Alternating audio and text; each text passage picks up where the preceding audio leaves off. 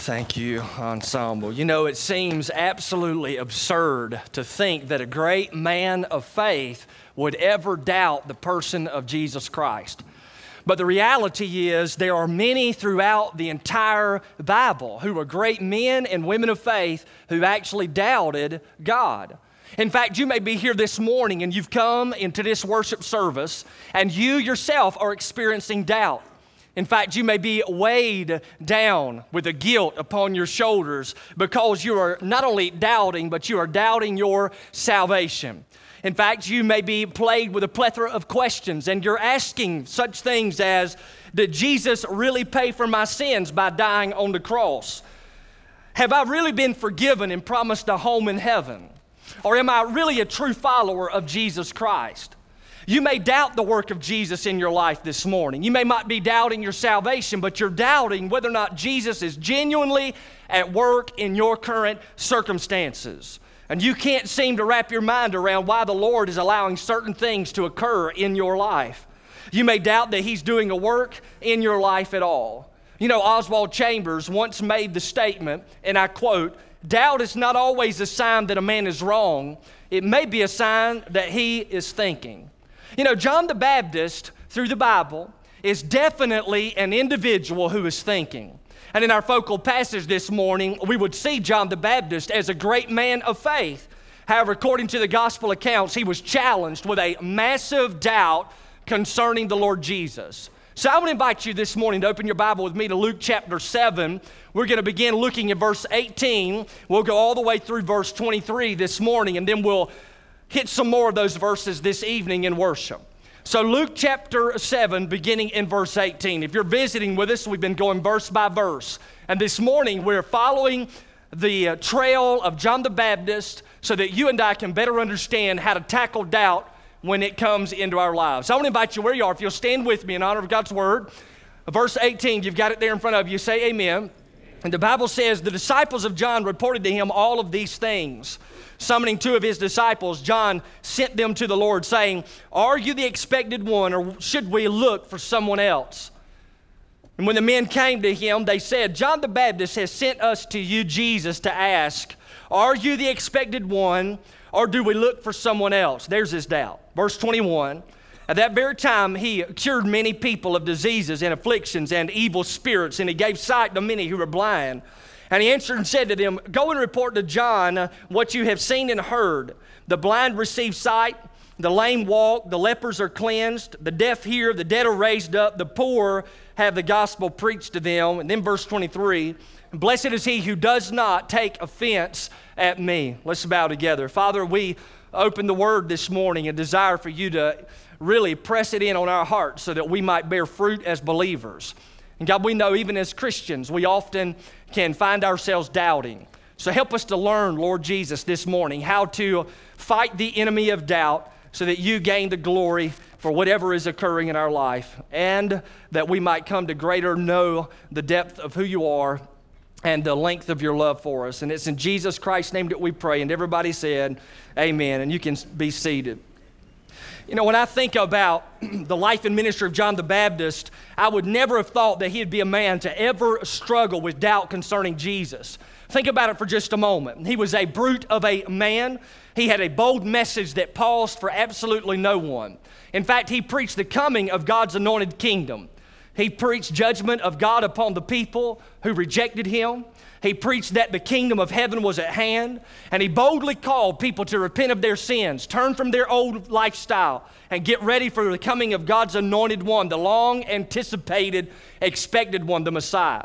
John the Baptist even had the privilege of seeing the Lord Jesus come to him, and immediately he proclaimed to the crowds who had gathered around him, with confidence, he makes the assertion Everybody, look, there's Jesus. He's the Lamb of God who takes away the sins of the world. And John the Baptist was a courageous and a very confident man. And if you lived in the Bible days and you wanted to go hear a mighty prophet of the Lord preach, you would have traveled out into the wilderness and listened to the message of John the Baptist. In fact, the Lord Jesus Christ himself went out and heard this mighty man of God.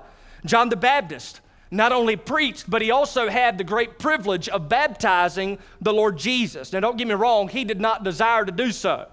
In fact, he looked at Jesus and simply said, You ought to be baptizing me. But Jesus assured John that this was all a part of God's plan. And as John put Jesus under the water and brought him back up, John saw the heavens open and the Spirit of God like a dove come and descend upon the Lord Jesus Christ. But he also heard a voice from heaven. John heard God speak from heaven and make this statement, and I quote, This is my son in whom I am well pleased. See, John the Baptist is not only responsible for preaching the good news, he's not only responsible for baptizing the Lord Jesus, but he also is responsible for giving us one of those awesome statements that still encourages us today. When some people came to John the Baptist and said, Hey, John, everybody's following Jesus, they're not following you anymore. They were trying to cut him. John the Baptist simply made the statement, Hey, Jesus must increase and I must decrease. In other words, it's more about him than it is about me. Who would have ever guessed, however, that this courageous, this confident man of God who witnessed so much in his lifetime would have ever doubted the Lord Jesus? In fact, Jesus even says, speaking of John the Baptist in the further verses, which we'll look at tonight, but listen to what Jesus says about John. He says, Among those who have been born of women, there has not arisen anyone greater than John the Baptist. So, this great man of faith went through a difficult battle with doubt. And as we think about the idea of doubting this morning, what we want to do is find what we can learn from Scripture. First of all, I want us to talk about where doubt typically comes from. Let me give you this point. Doubt often presents itself when it seems life is closing in around us. Doubt often presents itself when it seems life is closing in around us. Your attention to verse 19. Summoning two of his disciples, John sent them to the Lord, saying, Are you the expected one, or do we look for someone else? Now, real quick question why is John sending other people to talk to Jesus? Why doesn't he go himself? Well, the answer is very simple because at this time he was unable to leave prison. Somebody's like, What? Prison? Yes. John the Baptist is incarcerated. In Matthew's gospel, we have the same account of John's question where we learned that John is in prison.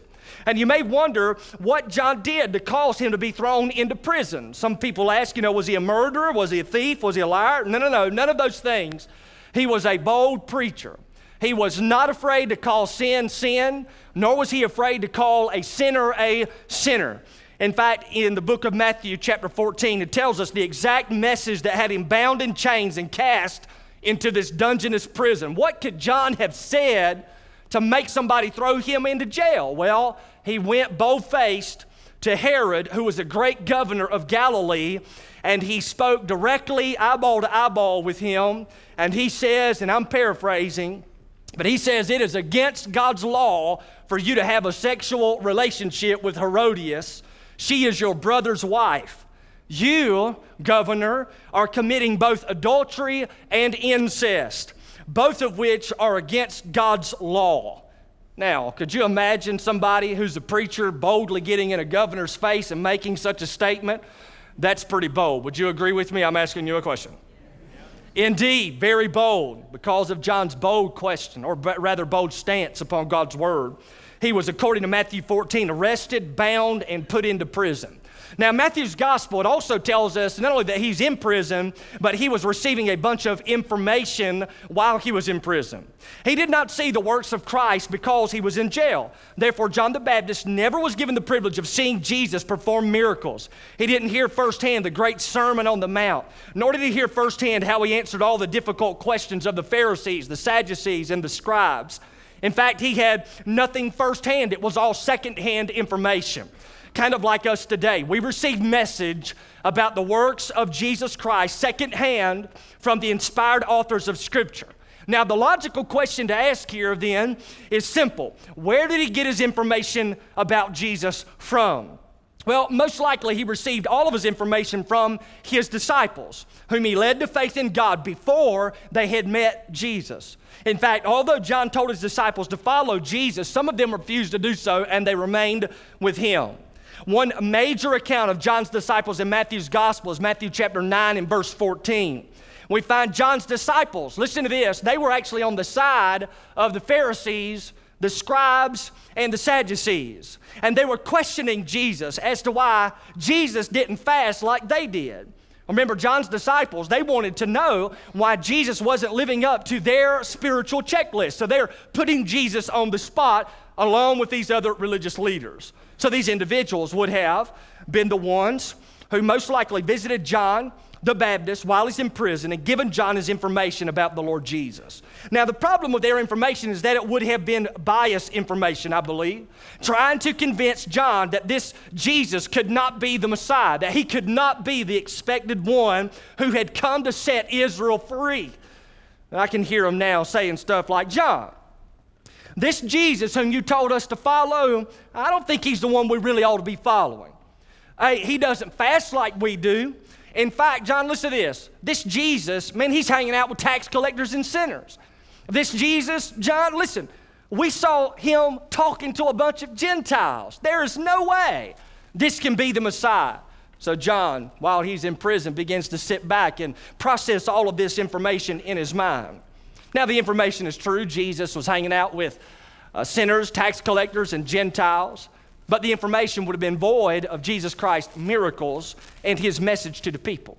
So you can imagine old John, after hearing secondhand biased information, saying, Well, maybe something isn't right here. Maybe there is an issue with Jesus. Maybe he isn't the Messiah, and I just totally missed it, and I should be expecting someone else. Uh, besides, you know, this Messiah is supposed to come preach release to the captives, and I'm captive, and I ain't been released.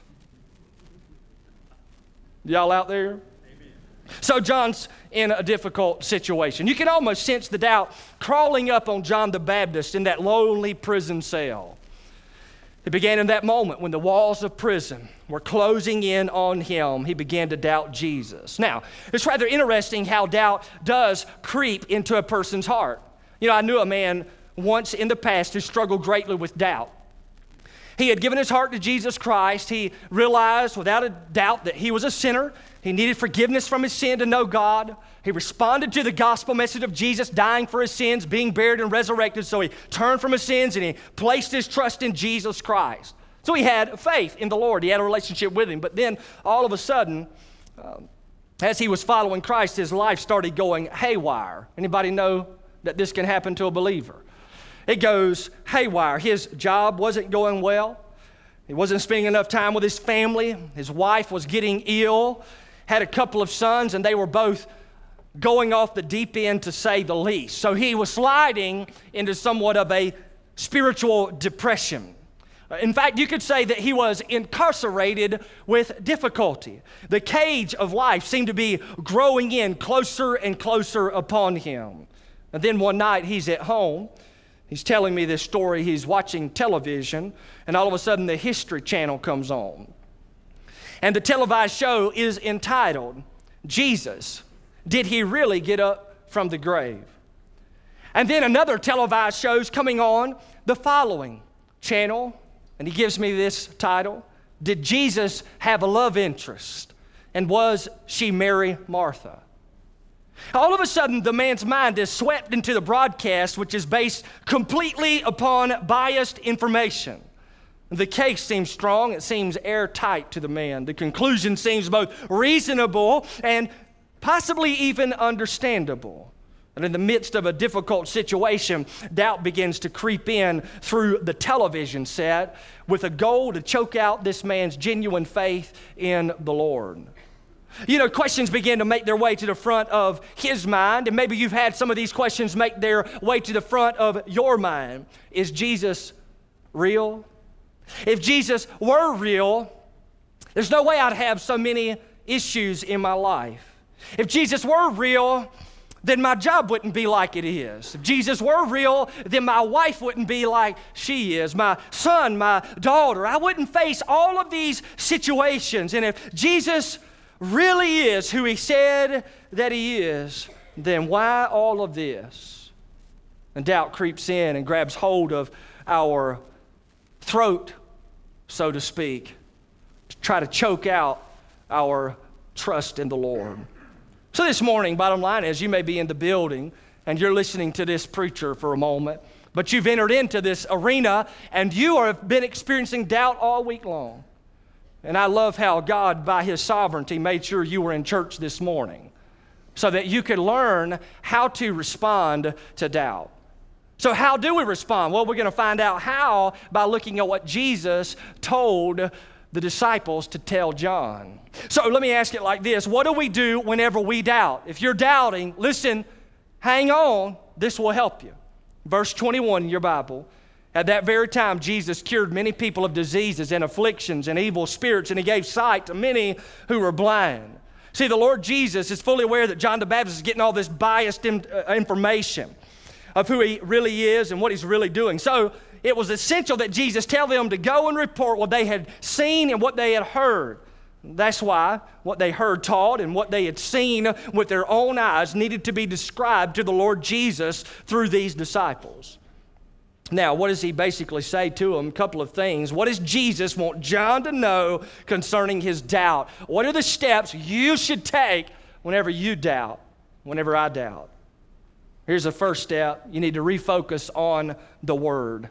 You need to refocus on the word. Verse 22 in your Bible Go and report to John what you have seen and heard. The blind receive sight, the lame walk, the lepers are cleansed, the deaf hear, the dead are raised up, the poor have the gospel preached to them. So Jesus did not say in this text, just run back there and tell John that, yeah, I'm the expected one. Go back and tell him I'm the Messiah from God the Father to forgive sins.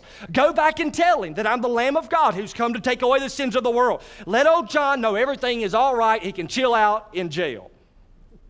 That's not what Jesus says. That would seem to be the best thing to do. But instead, Jesus Christ says, Go back and tell John that I am fulfilling the Old Testament prophecies of the expected one. Uh, but did you notice what? And I love this. Please don't miss this part of the text. Jesus Christ is pointing to the Word of God to substantiate who He is. In other words, Jesus is like, hey, go tell John I'm doing everything that the prophet said the Messiah would do. In fact, go tell him that I'm doing what Isaiah said in Isaiah 29 when Isaiah said, In that day the deaf shall hear. Out of their gloom and darkness the eyes of the blind shall see. The meek shall obtain fresh joy in the Lord, and the poor among mankind will exult in the Holy One of Israel. So Jesus is like, you just take John to the Word because it is in the Word that he will hear about me. And by the way, that's why I delight in preaching the Word of God verse by verse. Because whenever I preach this Bible, verse by verse, God, through the Holy Spirit, reveals Jesus to you. That's one reason that I preach verse by verse. Because some people are like, why do you do that? That's why. And it's so refreshing to me. I don't have to come up with something new every single week. Are y'all all right? I just go to the book, man. It's like, what's the next verse? All right? Where are we headed? And then, how does God use the scripture to reveal Jesus? And by the way, that is exactly what the Spirit of God said that He came to do. The Spirit of God came to point everyone to the Son of God, who is Jesus Christ. So, when the preacher is filled with the Spirit of God, he will always exalt the Son of God so that others might come to know Him personally. That's why it drives me nuts. And now I'm about to jump on a little stool here, but y'all listening to me pretty good drives me nuts when I hear a preacher get up and he preaches everything but the Bible. I mean, that is that he ain't he should not call himself a preacher. He ought to get out of the pulpit and go find him a Bible and get saved. Y'all all right? It's amazing the difference preaching the Bible. And that's what Jesus said. Just take John back to the Bible. Take him back to the prophetic word, and he will see me. And then what does John need to do? He not only needs to refocus on the word, but he also needs to have faith in God's character. Now, you got to hang with me because this is awesome. Keep this in mind, verse 23. Blessed is he who does not take offense at me. Now, the word offense is the word scandalon. We get the English word scandal from this term. It literally gives the imagery of someone stumbling over something. Now, in John's case, he feels abandoned. If Jesus is the Messiah, then surely his first act of Jubilee should be to release his own cousin from jail. And remember, John came preaching repentance and the coming of the kingdom of God through the Messiah. He stated regularly that the kingdom of heaven was at hand. Much like the Jews, listen, John believed the Messiah would come on the scene and set up a new and lasting government on the earth. He would free Israel from oppression and lead God's people, Israel, to great days of blessing. However, Jesus came talking about grace, talking about mercy, talking about forgiveness. Why is that? Jesus was on a mission not as a conquering king, but rather as a suffering servant. He had not only come for the Jews, but he had also come for the Gentiles. Paul the Apostle makes reference to this in the book of Ephesians and says that the Old Testament prophets could not see the church age in which you and I currently live. So, whenever they prophesied and whenever they studied the scriptures, they were looking for Christ to come, set up a kingdom on earth, but they could not see over the peaks of the prophecy down into the valley what God's eternal plan from the ages past would be that he would bring Gentiles, which is all of us who ain't Jew, into the inheritance of the Jewish nation so that we could be blessed in Jesus Christ. They didn't see that. John didn't see it. So when Jesus isn't accomplishing these things, he's like, What is up with Christ? But he takes him back to the Word. John's limited knowledge of Jesus' ministry calls him to doubt who he was. Jesus speaking now in verse 23, encouraging John and even the disciples not to stumble over his message. This is huge. Are y'all listening? Say yes. Do not miss this. When Jesus came the first time, he came as a suffering servant to die for the sins of the world. But Israel was looking for a king to set up a kingdom. So when Jesus came and did not do what they desired for him to do, they said, This can't be the man. So they were tripping over Jesus. They were scandalized themselves over the person of Jesus Christ. And I put some stars in my notes here, so think deeply with me for just a moment. Don't trip. This is what Jesus is saying. Don't trip over who I truly am, trying to make me fit into who you think I should be. Uh, know that my ways are fulfilling the Old Testament prophecies, and my ways are God's ways. And so, what John needs to do is refocus on the Word. What did the prophet say about the Messiah? Okay, Jesus is doing that. So now, even though it doesn't look the way I thought that it should look, I need to trust the character of God who has made a faithful promise to the people of Israel that He would indeed redeem them. So I need to trust God even when it makes no sense. Are y'all out there? Say yes. Now, I'm sweating. I ain't gonna lie. Can't hardly breathe. And all I got up here to help me is some sardines. that ain't no joke. You're doubting, some of you this morning. So, you, you know, the Lord, and this is wild. Are y'all listening? I want you to hear this. The Lord allows your circumstances to come to a point in your life where you're like, if God doesn't show up now, I am absolutely doomed. God allows that. Why does He allow such a thing? Because God wants to teach you to trust Him fully. You can respond to your circumstance with doubt in Jesus. Man, if Jesus really cared, He wouldn't be letting this mess happen to me. What's His problem? People act like that. They doubt the Lord, and as a result, they stifle their own spiritual growth.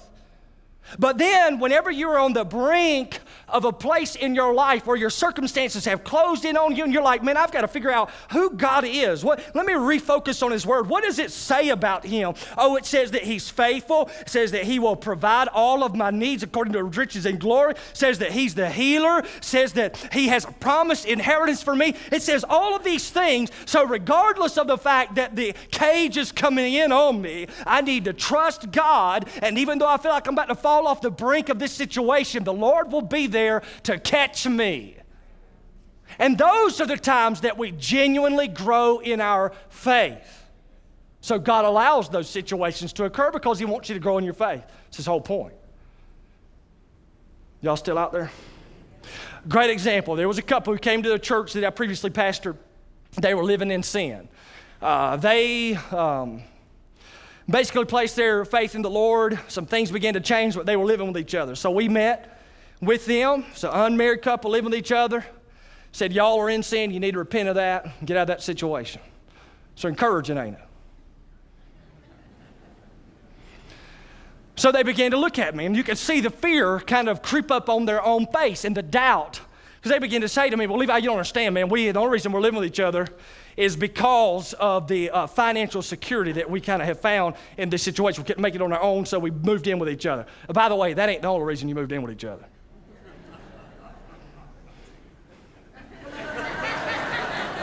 I was born in the night, but it wasn't last night. Y'all all right?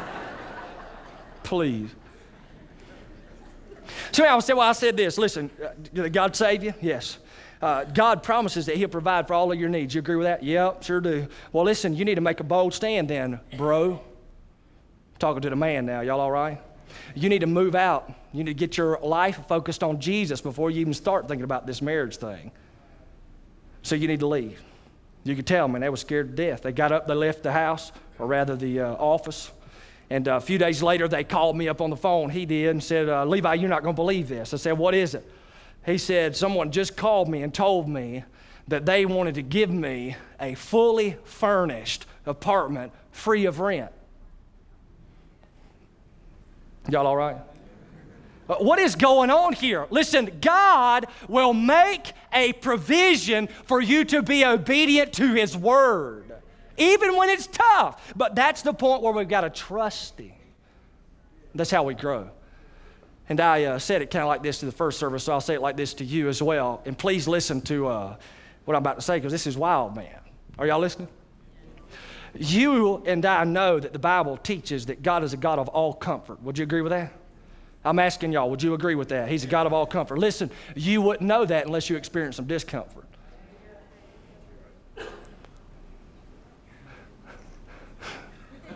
y'all excited now, ain't you? So, all of these, you begin to think about the characteristics of the Lord. And they are positive characteristics. Listen, I would not know that God is a God of grace and love were it not for my own sin. And that's why the Bible says, before the foundation of the world, Jesus had, already been slain as a lamb for the sins of the world. That's before the foundation of the world. God knew sin was coming, He already had a plan for it. There's a lot of characteristics of God you and I would never know unless life seemed to begin to close in on us. And the enemy wants to get in there and cause you to doubt. The Holy Spirit wants you to place all of your trust in God and watch Him work these things out according to His plan, according to His purpose. And God will make a way. We sang about it, didn't we? Y'all all right? That's why we can sing stuff like It's Well With My Soul. But, but preacher, you don't get it, man. All this stuff's going on in my life. Hey, is God not good? Did God not promise in His Word He has a perfect plan for your life? And listen, some of the circumstances that are in your life are a result of just God allowing them to happen, but some of the circumstances in your life are a result of what you did. So please, and by the way, don't blame God for something you did. I got to finish this. But it does help, man. So listen, all of you doubters in the house, you know what you need to do? You just need to say, All right, Lord, what characteristic, what nature do you desire to teach me about yourself? What picture of you do you desire for me to see? God of grace, God of forgiveness, who is a provider, uh, my healer, etc. You can go all through these lists. God, what is it that you're trying to teach me? Because this circumstance really stinks, but I know you want me to trust you, and I'm going to move forward in that. Grow, man. Grow in your faith. Don't go out here allowing the enemy to choke out your faith in the Lord. Amen? All right, let's bow together. Father, speak to hearts even now.